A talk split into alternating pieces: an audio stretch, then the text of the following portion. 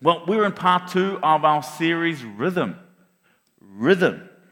It's all about finding our rhythm in a world that has lost rhythm, right? These last two years, things have been all over the place, getting back into rhythm rhythm of church, rhythm of work, rhythm of shopping. I'm still forgetting my mask running into the store.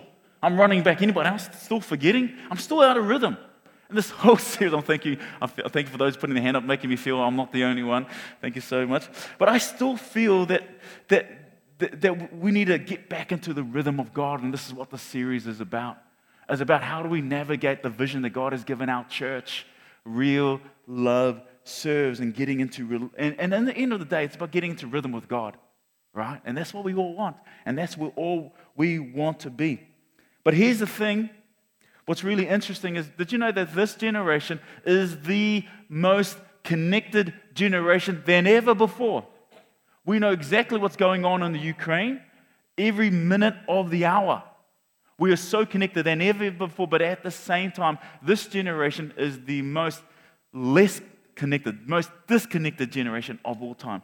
Did you know that? We're the most connected and the most disconnected than ever before. We have created this illusion of con- connectivity because of our smartphones and social media that really isn't that social, right? Think what's, what's social? Social is go have a good time and, and socialize with people. Social media really isn't that social if you think about it. It's all about putting on masks and like look at how great I am. Hey, this is okay because that's, that's fine we do things like that.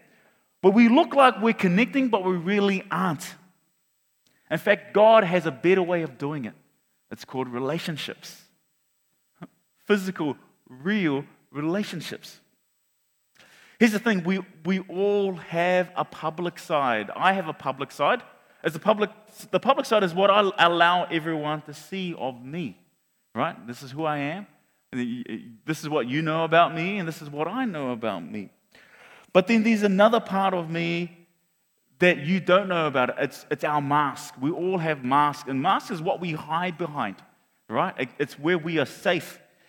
And, and that's what the, our masks are, and, and they're there to protect us. We hide, and we hide behind because there's, there's things that I show you, which is my public side, and there's things that I don't show you and I won't show you, right? And, and behind the mask, these are the areas where I'm discouraged behind my master. These are the areas where I'm discouraged. It's, it's, it's um, and behind the master, places where we're messing up. It's the places where we feel insignificant, the places where we feel concerned, right? It's the places where we're praying about, right? There's, there, places where there's things in my life that, that you don't know about it, and that's okay. It's okay for you to, to know. I know about it, but you don't know about it, and I'm not going to tell you anyway what's going on. But I'm not in a good place if I'm the only one who knows what's happening behind the mask. We need people where we can learn to take down our masks. So, who are those people? Who are those people that we can, we, we can allow into our life, where we can lay down our lives as the people that we love and that we trust, where we can learn to take off the mask and, and let our life be seen, right? But there's also another uh, another part of my life where, where I don't see it, but you see it. It's called our blind spots, right? We all have blind spots. And they're the place, there's, there's things that I do that I don't know that I'm doing, these actions that I'm doing. And, and, but who are those people that you have in your life that can speak into your life, where you can let down the mask, who can speak into those, those blind spots? Because if we don't have those people, we'll continue to struggle with whatever we're going through. Because when we, when we begin to get into a real relationship with people, when we learn to take down the mask and trust people with our blind spots, that's when we begin to find freedom. If you're looking for a title for this message this morning, it is Find Freedom. Find Freedom. The book of Hebrews talks about the importance of relationships in our lives. If you've got your Bibles, turn with me to Hebrews chapter 10, verse 19 to 25. I'm going to be reading from the NTE translation. That's the uh, New Testament for Everyone translation. Verse 19 says this So then, my brothers and sisters, we have boldness to go into the sanctuary through the blood of Jesus. He has inaugurated a brand new living path through the curtain. That is his earthly body. We have a high priest who is over God's house. See, our boldness of access into God's presence is only through Jesus. And that's amazing. Think about it. That, that you have access to the God who created all things. We can boldly go before God, the creator of the universe. And it's a beautiful thing. We are invited into an intimate relationship to know God.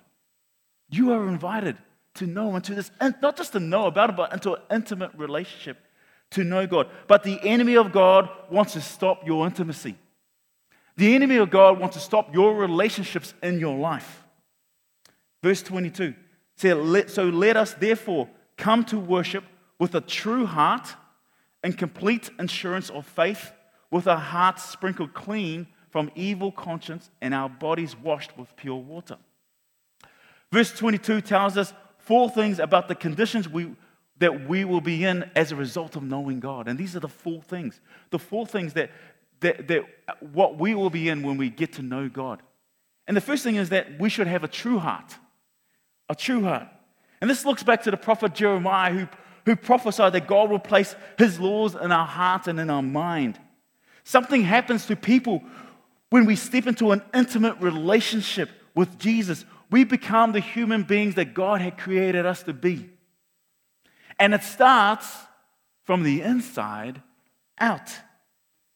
It starts from the heart and it works its way to every part of our lives, into our, into our personality, into our thinking, into our behaviors. And we begin to serve the people around us, not for our gain, but to be a blessing. And this is what happens when we have when we begin to know God and get into the trueness of who He is. And it begins with the heart. And the second thing is, we must have a complete assurance of faith. Faith isn't something that you can just drum up all on your own, right? Faith, you, did you know that, that faith doesn't come from you? Faith doesn't come from me. It all comes from God. You know, I actually believe that, that um, I was born with faith. I always believed and, um, and then somewhere down the line, I got invited to, to come along the church, and then I gave my heart to Jesus. But I kind of already knew. I always had this faith. I believe that I, I was, I was born with it. But the more that I examine my life, the, the, I realize, because Apostle Paul, what the Apostle Paul says in Romans is this it says, faith comes from hearing about Jesus. That's where it comes from. And so my faith started with my grandmother, right? Praying with me in the morning reading the Bible, taking me to church. My faith started somewhere, it started small. And that's why church is important. That's why connect groups are important. The more we hear and, and learn and grow, your faith will grow. It will grow and will continue to grow. And that's why we have to have complete assurance of faith. Faith comes from hearing about Jesus. And the third applies, applies to the first two points, but a bit deeper. We must have our hearts sprinkled clean from sin of evil conscience. Here's the thing do you have regrets? Anybody have regrets in their life? Right? Man, has, has anybody ever, have you ever done anything that's caused great shame? And it's like, when you think about it, it takes you to a dark place, right? We've, we've all got skeletons in the closet, right? Man, don't look in my closet. Man, all these skeletons are going to fall out. you know, it's, oh my goodness. We all have this, and, and it's there, and, and, we, and it's through our brokenness. And if, if you could go back and change it, you would. You would. But here's the good news you can't go back, but someone can. Jesus. He is the only one that can go back to those places of shame and regret and wipe the slate clean that the sacrifice of Jesus and the sprinkled blood which resulted from it has the power as we accept in faith and trust to wash every stain from our conscience. Can I get an amen here? And that's the power of Jesus. And that's the power of knowing Him. And that's the power of intimate relationship with Jesus. That He will wipe the slate clean.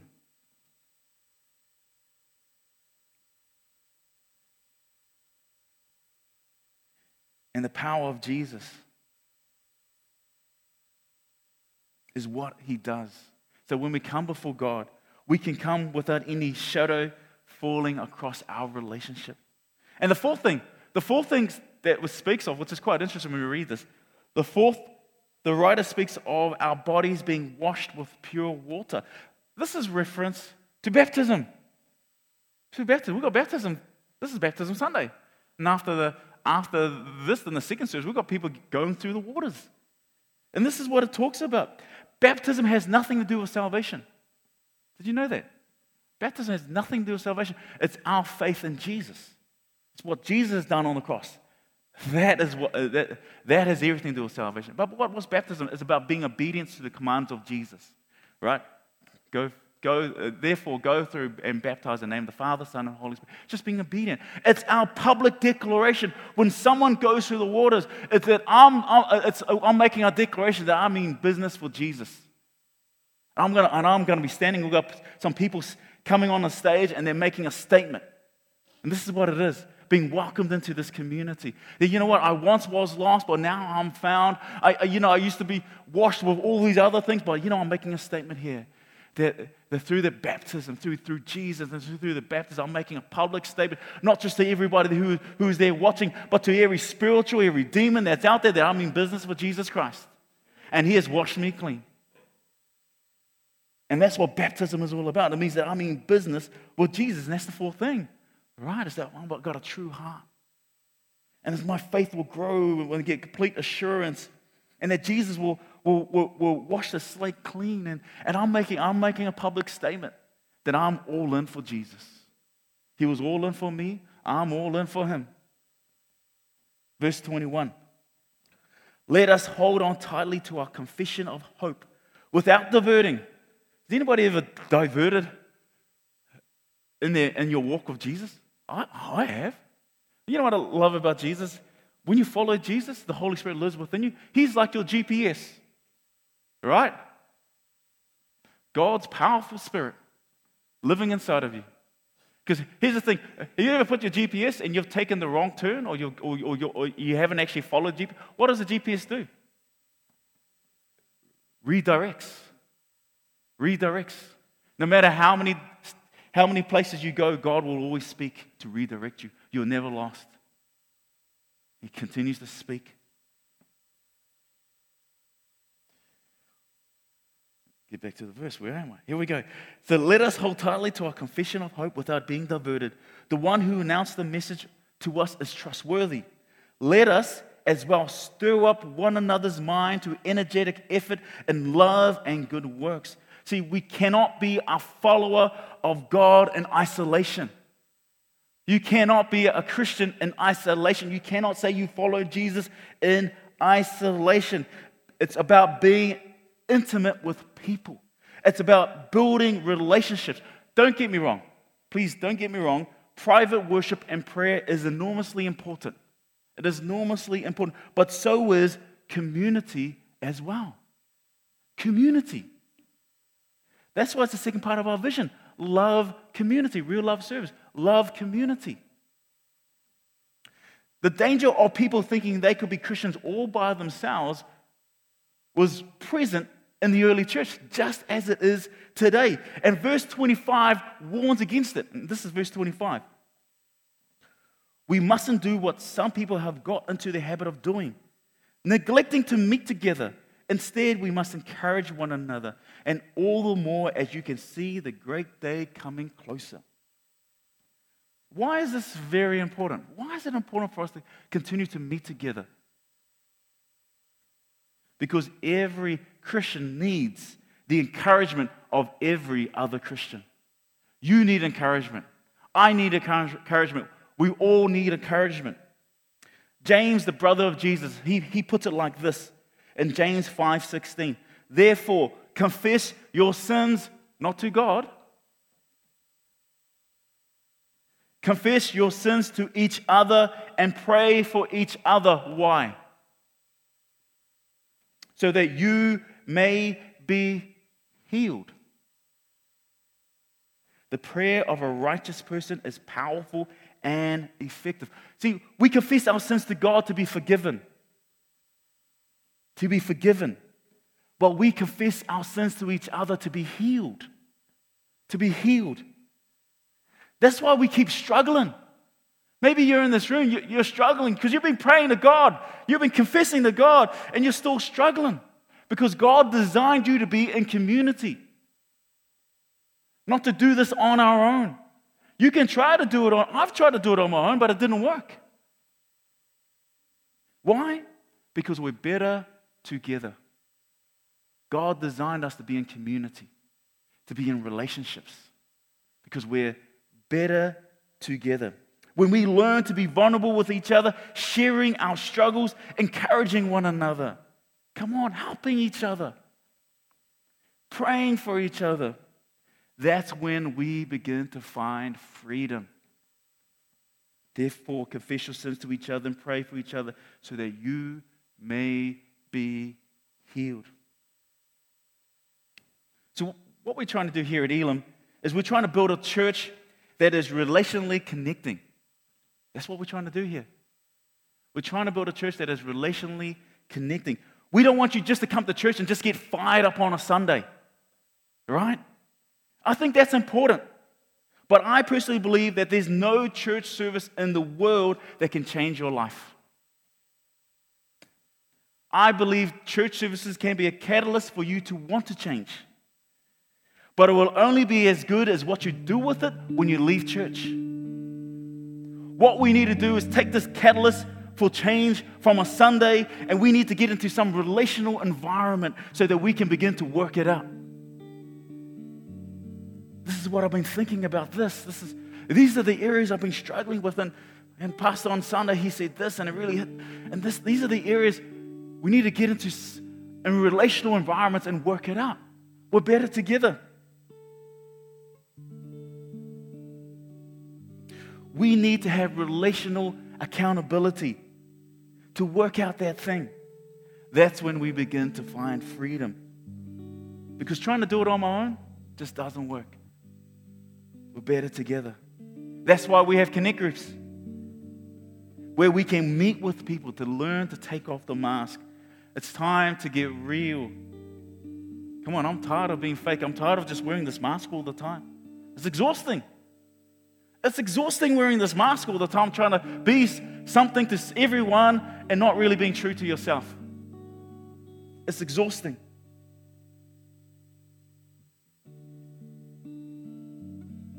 Because it's in relationships, it's in connect groups. It's when we start to see the miracle of James 5:16 begin to happen. When we begin to be healed. See, I have a connect group that I meet with. They're people that I've journeyed with. They're people that I trust. That I've learned to take off the mask and I get real. They're who I go to when, I'm, when I feel discouraged.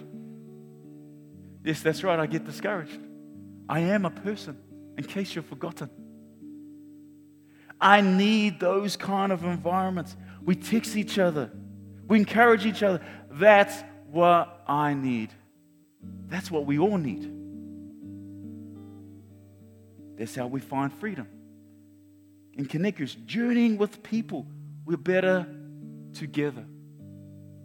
See, I heard the story from Christchurch Elim. And that from a pastor from Christchurch, Christchurch Elim that one day this lady in her late 40s, she came up for prayer. She was crying. The pastor asked her, What's wrong? She said, My son has just gone into prison. I don't know what to do. I've been part of this church for 20 years, serving in this church. For 20 years. All of my friends have moved away, and I have no one to support me. The tragedy of the story isn't the fact that she had no one to support her. The tragedy was that she had been going to this church for so long that she never made new friends. She never became part of a group to do life together. Maybe you feel that you don't need anybody. I want to challenge you Did you ever wonder that maybe someone needs you?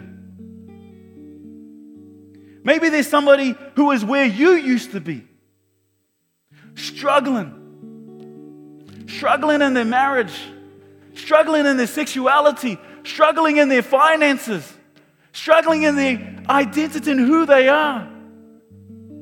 Maybe there's someone who needs you.